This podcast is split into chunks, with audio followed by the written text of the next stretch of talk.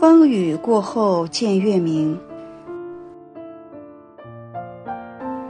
夏日的天气是反复无常的，一会儿乌云密布，雷声隆隆，马上又天气晴朗，月明星稀。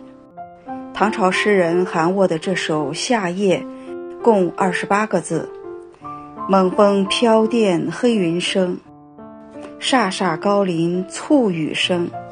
夜久雨休风又定，断云流月却斜明。猛风飘电黑云生，飒飒高林簇雨声。夏日的风刮起来往往是怒吼一般的，所以这里用猛风形容是准确的。而闪电是纤细的，像一根漂浮的红丝带。所以诗人用了“飘电”来形容，因为是晚上，是看不到黑云怎么来的。这里诗人用了“黑云生”，转瞬间大雨就倾斜而下。这里的“飒飒高林簇雨声”，隐含之意是诗人在山林隐居，也说明诗人似乎是辞官的状态。夜久雨休风又定。断云流月却斜明，夜久有夜深之意，也有雨下了好久之意。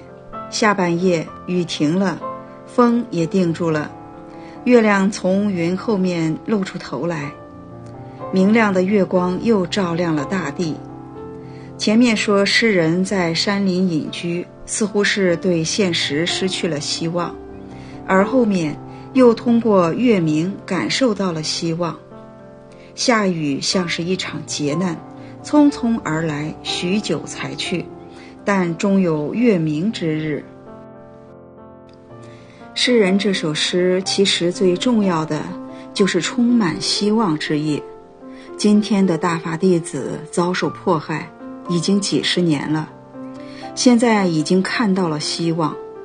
因为一切黑暗终有过去的一日，心中有正念才是一切的根本。当初迫害大法弟子开始的时候，真的是气势汹汹，似乎有吞没山河的那种恐怖。转眼间，恶人很多都已通过各种方式被淘汰，即使没有被淘汰的，也是终日惶恐不安。人做坏事总是要还的，按照老人的话说，“三十年河东，三十年河西”，做坏事的结局一定是最可怕的，特别是迫害修炼人的人，而那些心中还有善念的人，应该早做打算，抛弃中共，才有美好的未来。